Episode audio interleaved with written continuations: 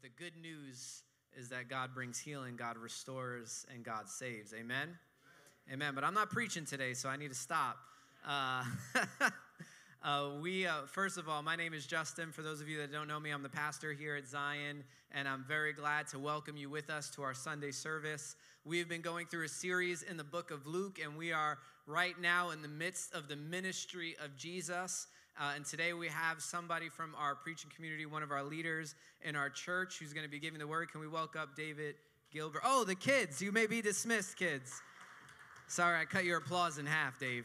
You can applause for him now. Thanks, Justin. Just keeping me humble. Don't let me get too much applause. I appreciate it. Good morning, church. We're going to be in Luke chapter 7. If you guys want to turn there in your Bibles. I know Justin already said it, but Just, thank you so much. Um, I'm sitting there, you know, just in my own head, just worried so much about what I'm about to speak to others. Um, and then I just felt like through Jess's testimony, God was able to speak to me. Um, and just put it in perspective um, that if even I can't hear from the Lord this morning, then, then something's off. And so I just, I just hope that this time in the Word will just be an extension of that posture um, that Jess was able to invite us into with her testimony of just of just looking at Jesus. And there was something really interesting that she highlighted. Just this reality that that whether you're going through it or whether you're in this position of, of praise because God's been good to you, um, the end result of both of those is Jesus. Um, and so I just want to invite us as we're looking at the word this morning, um, no matter where you're starting from, if it's from the, the pits or if it's from from Cloud Nine that there is a word and an invitation to still meet with the Lord.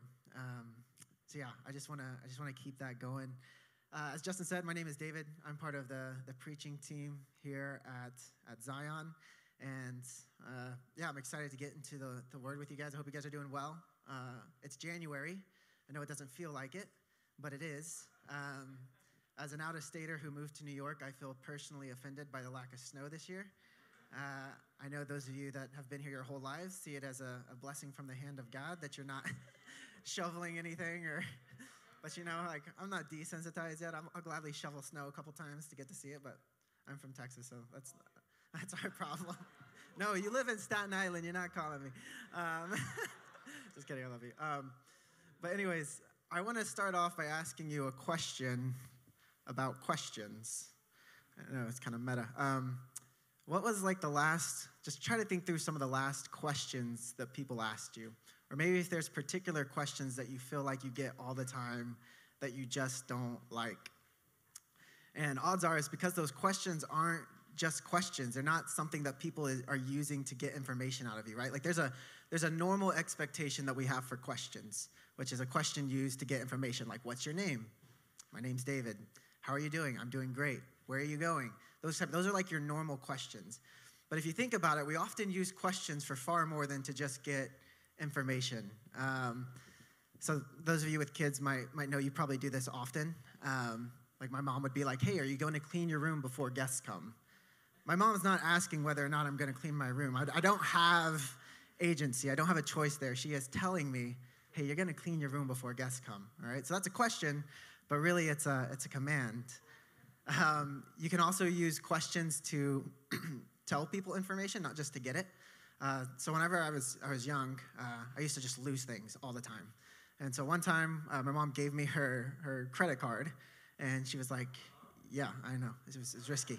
Um, she's like, yeah, go get some coffee. Um, granted, I was like 12, so like, actually, no, I was like 15, but, but really it was just like liquid sugar. That's what I was going to get. So I go to Starbucks, I get my cup of liquid sugar and I start checking my pockets and I don't have the debit card, the credit card. And I go back to Starbucks, it's not there. So I go up to my mom, I'm like, Mom, what would you say if I told you I lost your credit card, right? I really didn't want to know what she would say because I knew it was going to be painful no matter what. Um, but it was my way of trying to tell her, like, hey, I might have did lose your credit card. Um, we can also use questions to accuse people. Um, this is one I've had to learn to be really careful of as, as a newlywed. Uh, I will, because I still lose everything, I'll walk into the room and be like, Caitlin, have you seen my charger? I'm not asking, you know, where she might have seen it. I'm really accusing her of like, hey, I think you moved my charger and I need to know where it's at. Um, so yeah, working on that one. And then we can also use questions to dodge, to dodge giving information, right? Like, where are you going? Well, who wants to know, right? Uh, so we can use that to dodge. And so I just I extend that to us just to us to be thinking like questions are really important and they don't always operate like on the surface level like we think they do. And especially in scripture, this is true. The Bible is full of questions, and I would say 50% of the time it's not because somebody actually needs information, it's because God's trying to lead somebody to a deeper truth. Um, a good example of this is when that guy comes up to Jesus and he says, Good teacher, what must I do to inherit eternal life? And what does Jesus say? He says, Well, what do the scriptures say?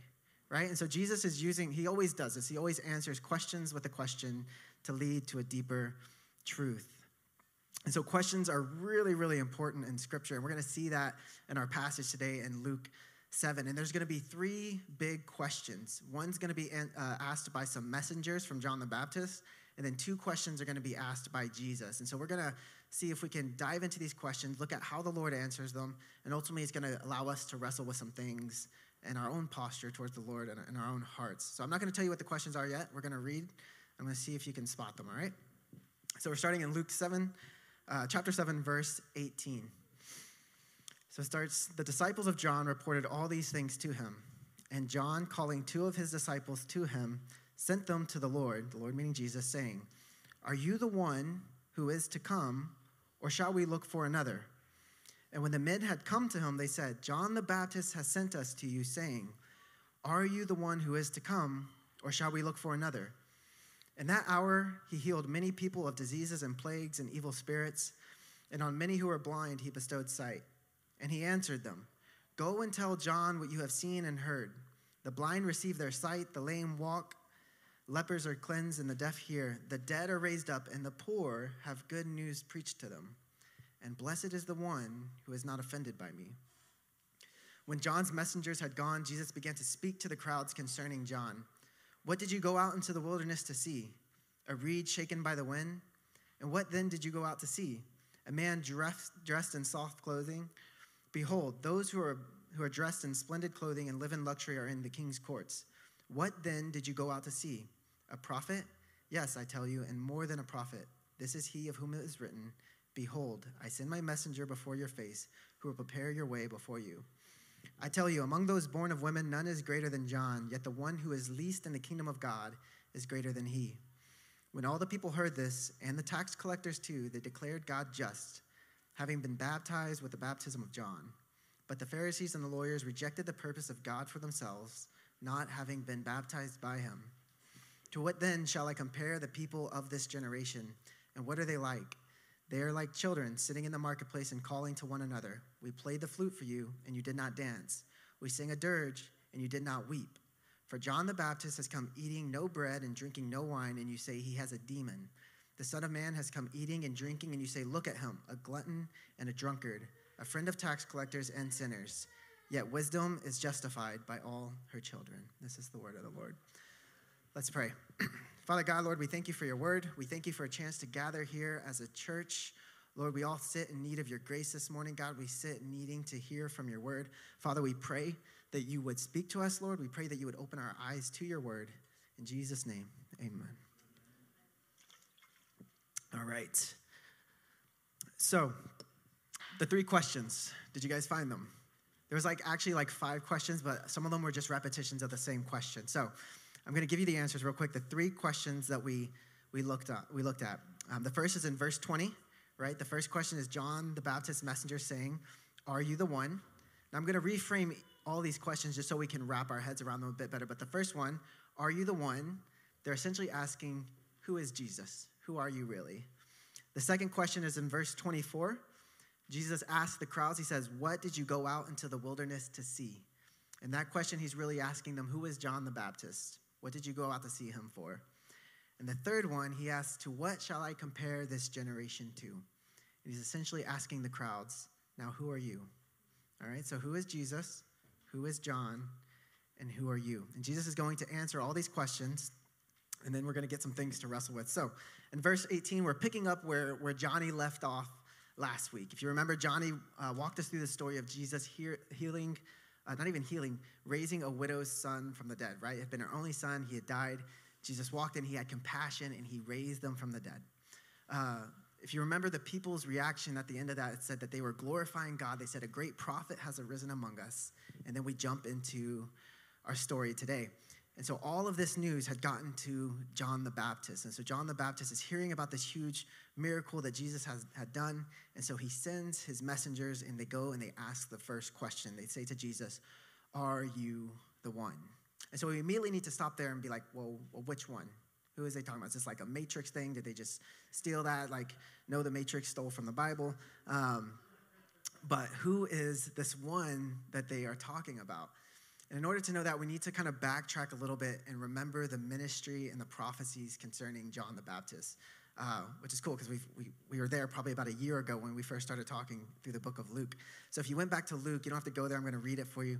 Luke 1 16 through 17. There's an angel that comes and he's telling John the Baptist's father, like, hey, a son is going to be born to you. And he says, and this son is going to go before you in the spirit of Elijah. Now, Elijah was like, the Old Testament, just like boss of prophets. Like every Hebrew person knew about the prophet Elijah. This one was just like the prophet of prophets. And the prophecies were saying that before the Messiah came back to redeem Israel, another prophet was going to raise up and he was going to be just like Elijah. And so when this angel come and he talks to John's father, he says, "Hey, your son is going to be the second Elijah that people are expecting before the Messiah, and he's going to prepare the people for God." All right, so that was one prophecy concerning John, that he was going to prepare people. In John 1 76, this is after he's born, his father is prophesying, and he says, You, child, will be called the prophet of the Most High God, for you will go before the Lord to prepare his ways. All right, so we know that John is supposed to prepare a people, and he's also supposed to prepare the way for the Lord. And the last one, and this one I think is, is really important for our text today in John, or sorry, in Luke 3 15 through 16.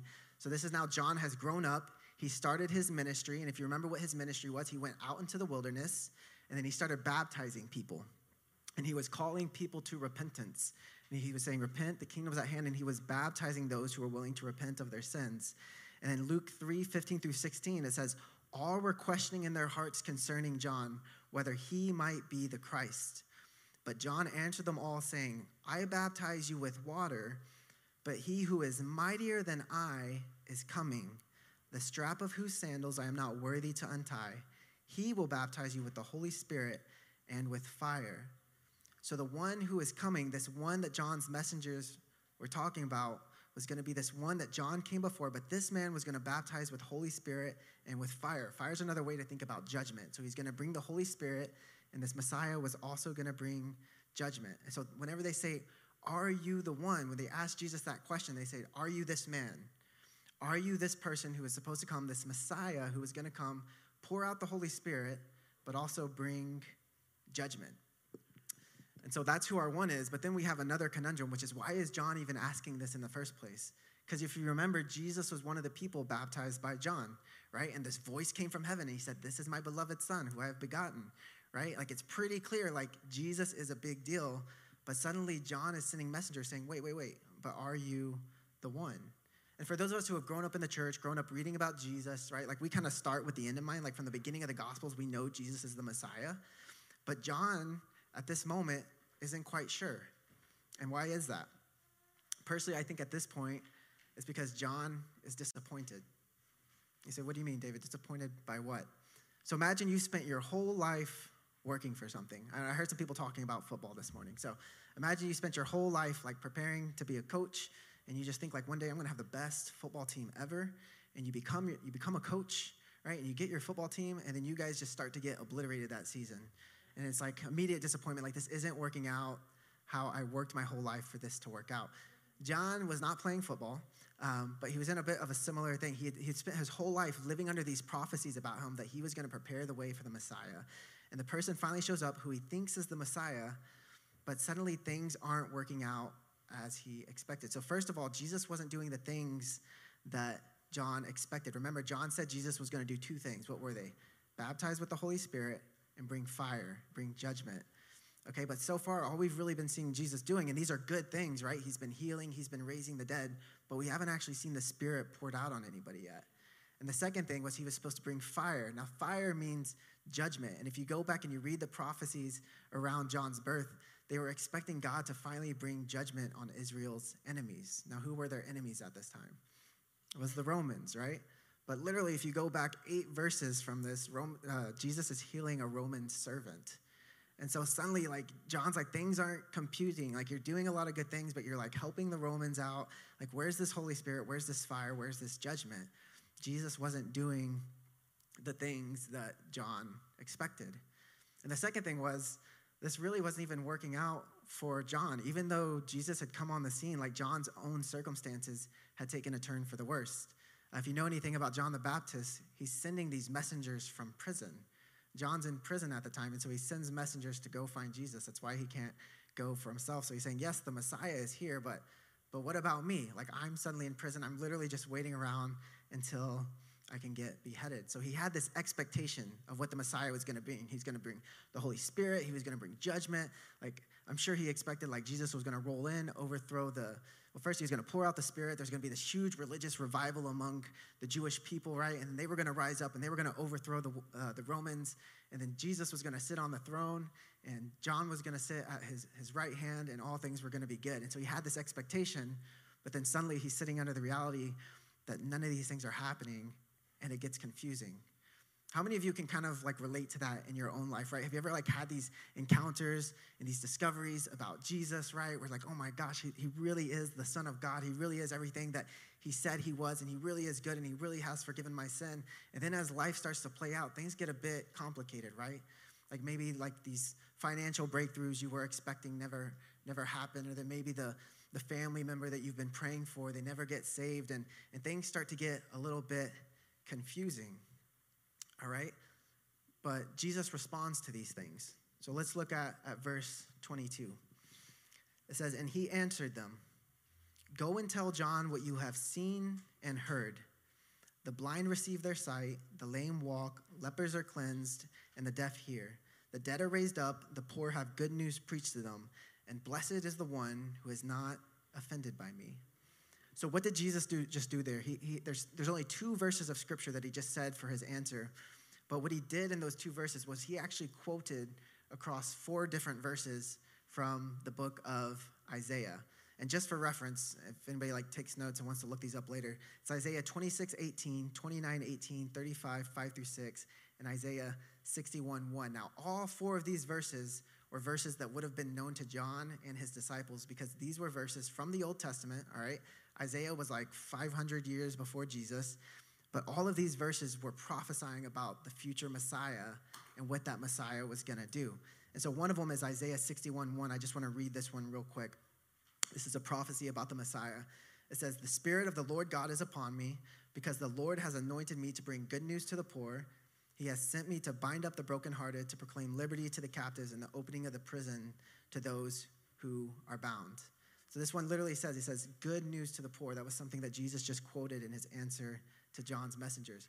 So basically, what Jesus is saying by quoting these four verses in Isaiah, he's saying that that Messiah that Isaiah was prophesying about, like, like uh, that's me. I'm not just a prophet. I'm the Messiah. And then Jesus says, But blessed is he who is not offended by me. So, what is he saying to John? He's saying, John, I know your situation's tough. I know this isn't looking how you expected, but I'm still the Messiah. My ways aren't your ways, my thoughts aren't your thoughts but take heart. That's what, he's, that's what he means when he says, don't be offended. He says, don't get discouraged. Don't be offended by this, that it's not working out in the way that you wanted. Take heart, because my ways are not your ways. I know what I'm doing. And I just want to say, I think that's Jesus' response to us too. If you find yourself in this position where you're like, Jesus, like the things in my life aren't working out the way that I would have you do them. Just hear that response to John that my ways are not your ways, my thoughts are not your thoughts. I am the Messiah. I'm working it out. Don't be offended by me. Don't lose heart. Keep the faith. And so this is Jesus. He is the one that they came and they asked for. And then Jesus does something interesting in verse 24. He changes gears. All right, so he got asked a question. So the messengers ask him a question. He answers. And then he turns around and he asks the crowd that's with, with him an answer. Or, sorry, he asks them a question. This is in verse 24. He says, And when John's messengers had gone, Jesus began to speak to the crowds concerning John. And this is that second question. What did you go out into the wilderness to see? Remember, John's ministry was happening out in the wilderness. So he's saying, What did you go out to see? Who was out there? Who was John? He says, Did you go out to see a reed? Now, a reed is like just a, I don't know, big stick like plant, all right? I'm not a a plant biologist, but anyways, just it's a big plant, right? And it, the thing about a reed is it's it's got roots, but like it blows really easily in the wind. And so they're saying, what did you go out there to see? Did you go out there to see some man that was like an easy pushover that just did whatever people wanted him to do? He's like, no. Uh, did you go out to see somebody who was dressed in fine clothing, some bougie dude with a bunch of power? He's like, no, you find those guys in cities. He says, what did you go out to see? And he answers it in verse 27, he says, Yes, you went out to see a prophet, but not just any prophet. Like you went out to see the prophet of prophets. And he quotes a, a verse from Malachi about John the Baptist. And so, what is, what is Jesus saying? How is he answering this question? Who is John? He's saying basically, John is the holiest man that you could have met on this side of heaven. John was the holiest man you could have met on this side of heaven. But, okay, in verse 26, or sorry, no, this verse 28. He says, But I tell you, among those born of women, none is greater than John, yet the one who is least in the kingdom of heaven is greater than he. What is Jesus doing here? He literally just spent verses like bragging on John. He's like, John's my boy. He is the prophet of prophets. You're not going to find anybody holier than him. But the person who is least in the kingdom of God is greater than he. And so it's important that we remember what is the kingdom of God that Jesus is talking about here. He's not talking about heaven, all right? He's not saying those who are in heaven right now are greater than John the Baptist. He's not talking about like a, a secret group of like super Christians and all these people are greater than John the Baptist. Who was he referring to? Honestly, he was referring to us. Now, what do I mean by that? He wasn't, in that moment, he wasn't thinking necessarily about Zion in the 21st century, but we are a part of what he is talking about. Because remember, what was John prophesying was going to happen? He said the Holy Spirit is going to be poured out. And so, what Jesus is saying is that, yes, John has been great, but something is coming that's going to make all those who receive it even greater than that. And that something was the pouring out of the Holy Spirit. And so, he's saying that those of you that are about to receive the Holy Spirit, you're going to surpass even John. All right, and this is something that scripture continues to talk about when it talks about the kingdom of God. The kingdom of God wasn't something that was far off, it wasn't something in the past, it wasn't something in heaven that people couldn't get to. The kingdom of God was something that was coming as Jesus came to earth. And when Jesus finished his earthly ministry, died on the cross, and the Holy Spirit started to get poured out, that was what he was referring to when he said that the kingdom of God is at hand. And we are simply a continuation of that. Um, scripture reflects this in 1 Corinthians 6:19, uh, speaking about the Holy Spirit and what we become when the Holy Spirit is on us. Paul says this. He says we become like temples of God by becoming temples of the Holy Spirit. And that when we receive God, we were bought at a price. And so I just want to speak that over us real quick because we realize that when we have the Spirit, that we walk in the kingdom of God and that we are something even greater than John. You see, because John had to come and he had to be the one to call people to repentance. He had to be the ones to call people to come and get right with God. But when you've repented and you've had the Holy Spirit, then the Holy Spirit is the one that's constantly going to call you to repentance. The Holy Spirit is going to be the one to call you to move in the will of God, that's going to instruct you about the things of God. You don't have to experience God secondhand through a prophet anymore. We have direct access to God through His Spirit. But the people react to this in, a, in an interesting way, right? Uh, there's kind of two reactions. I, and if you're if you're picturing this exchange in my, in my in your head the way that I picture in my head, there's kind of two groups of people with Jesus, right? Like there's like your normal, like everyday people. For me, they're like wearing like these brown tunics and their hair is kind of messed up, and like they hear Jesus say these things and they're like, yeah, yeah, yeah, that that makes sense. It seems like they're able to accept it. And even Scripture says that they were able to say that God is just. That means they're able to say, hey, God's God's right with this. And then there's a second group, and these are like the Pharisees and the lawyers. And for me, they're always like wearing black and they just look generally unhappy, right? Um, and it says that they rejected it. So we have two groups. One is able to accept this and one is able to reject it. But what's the difference between the two groups? It says one received John's baptism and the other didn't. The normal people had been baptized by John, so they were able to hear what Jesus said and accept it. And the other hadn't been baptized by him and they rejected it. Now, why is that?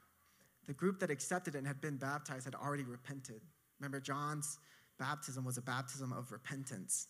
And so, really, all that's between them and the kingdom of God at this very moment is just waiting for the Holy Spirit to be poured out. Whereas the Pharisees, they had still rejected everything that John and Jesus had talked about. So, one group could receive it, but the other group couldn't because this other group was still trying to receive God on their terms, whereas this group was able to go and receive God on his terms. And so that brings us to our last question. This is in verse 31. And this question is actually aimed at the Pharisees. Jesus says, To what then shall I compare the people of, the, of this generation? And what are they like? says, They are like children sitting in the marketplace and calling to one another.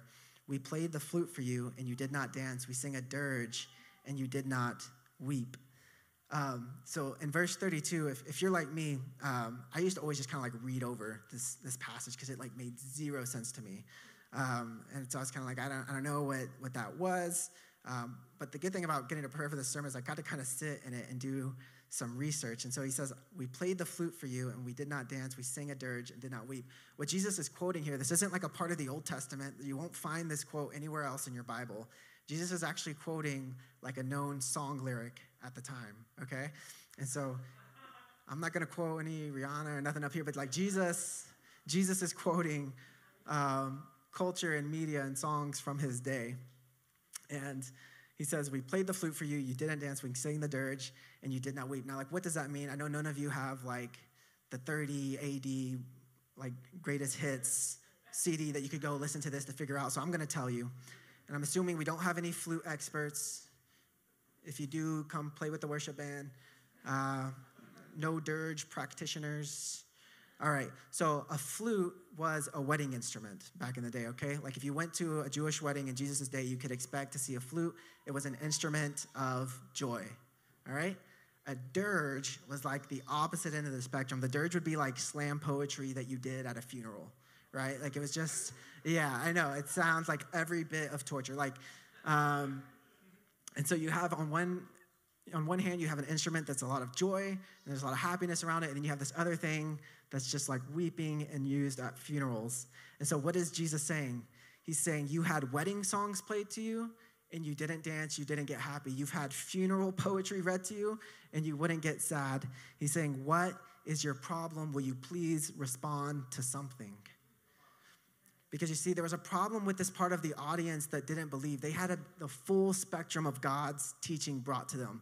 John came and he was saying, Repent, the kingdom's at hand, fire is coming, repent or else. And they couldn't have it. Jesus came and he said, I come bearing good news. The dead are raised, the sick are healed, the kingdom of God is at hand. Repent and trust me.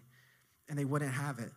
And so they had this full spectrum, and no matter what, they were just still sitting there with their arms folded. And what does Jesus say? He says that wisdom will be proved right by her children. He's saying, We've given you everything that we could give you. You refuse to meet God on his terms, you want him on your terms. The only thing left is for you to sit and wait and see how this plays out. And if we know anything from scripture, is that it doesn't play out well. And so I think in that, there's an invitation for us that everybody here in this room could sit and think about their lives and think about the many ways that God has tried to get your attention. And that's what I loved about Jess's testimony at the beginning. Like she was able to say, like, I was in this place down here, but God came and got my attention. And some of us, we've been in a place up here, and that's where God came and got our attention. But some of us have been bouncing back and forth between those places, and God has been using both of them to try to get our attention. But we've just sat with our arms crossed and we said, No, not on your terms, God. I want it on my terms. You're still not doing the things that I want. This still isn't looking the way that I want it. And so I'm going to sit here and wait for you to come to where I'm at. And I just want I just want to share that just for a chance to reflect because I do think that God for some of us he has been trying to call us in every way possible. He has been using good news to try to move our hearts towards joy, to understand his goodness and his grace towards us that we would repent and trust him more. And then for some of us he has used these rock bottom places that he's he's brought you just to show you your deep need for him. And both of those the response is simply Jesus.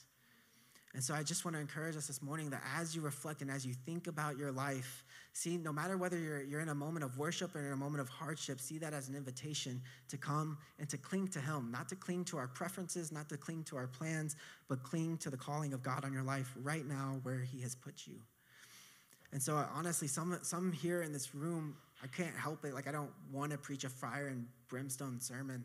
Um, but as I was preparing this, I just felt like God just wanted me to say, like, like, stop resisting Him. Whether you're in joy or whether you're in sadness, stop resisting Him. Repent and trust Him. Don't be like the Pharisees. Don't sit with your arms crossed and have to wait for wisdom to be justified by her children.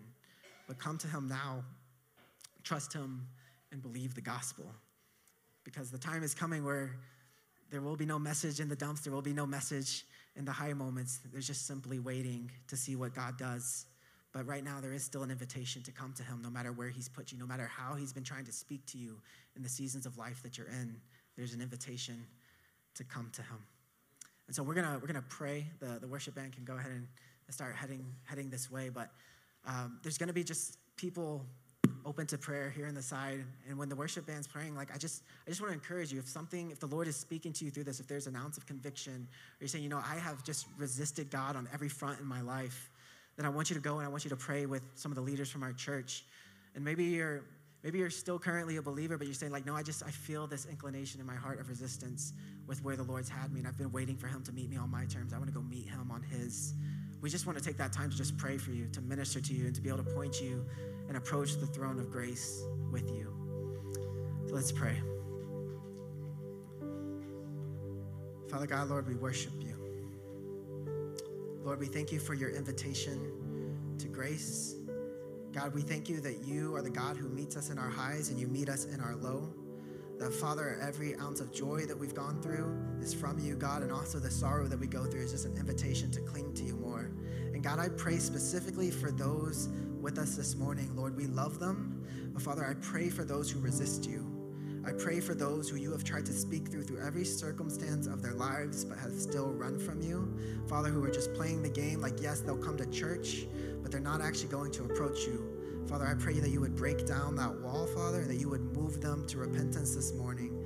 God, that they would not be afraid of repentance. Repentance isn't this moment of judgment. It's not this moment of us uh, talking about how bad we are, but it's just this moment of turning from the things that we know lead to death and putting our trust in you, Father. And I just pray that you would lead people to that this morning, God. Give the people who are praying over others this morning power to pray in your spirit. And God, we do pray that your spirit would come and visit us as you move us to greater degrees of obedience in you. In Jesus' name, amen.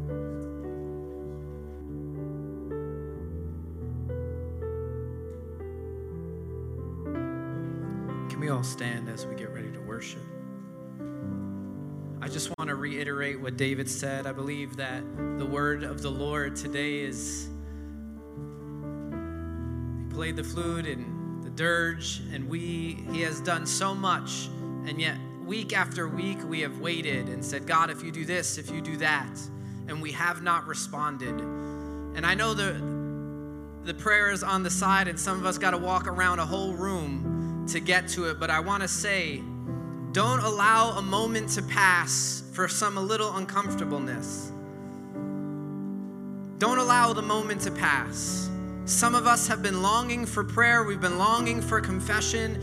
We've been longing for someone to know what has been happening in our life, yet we've allowed moment after moment to pass and without going and sharing and praying with somebody. We read in James this week if you're sick, if you're going through something, if it's good, there's always reason to be with God, to praise and to pray. Don't allow another moment to pass and another reason to go by before you open your mouth and ask for prayer today. So I'm just going to say our prayer team is going to be on the side, and I want to encourage you. If you've allowed moment after moment to pass, don't let that be today. Come and receive prayer.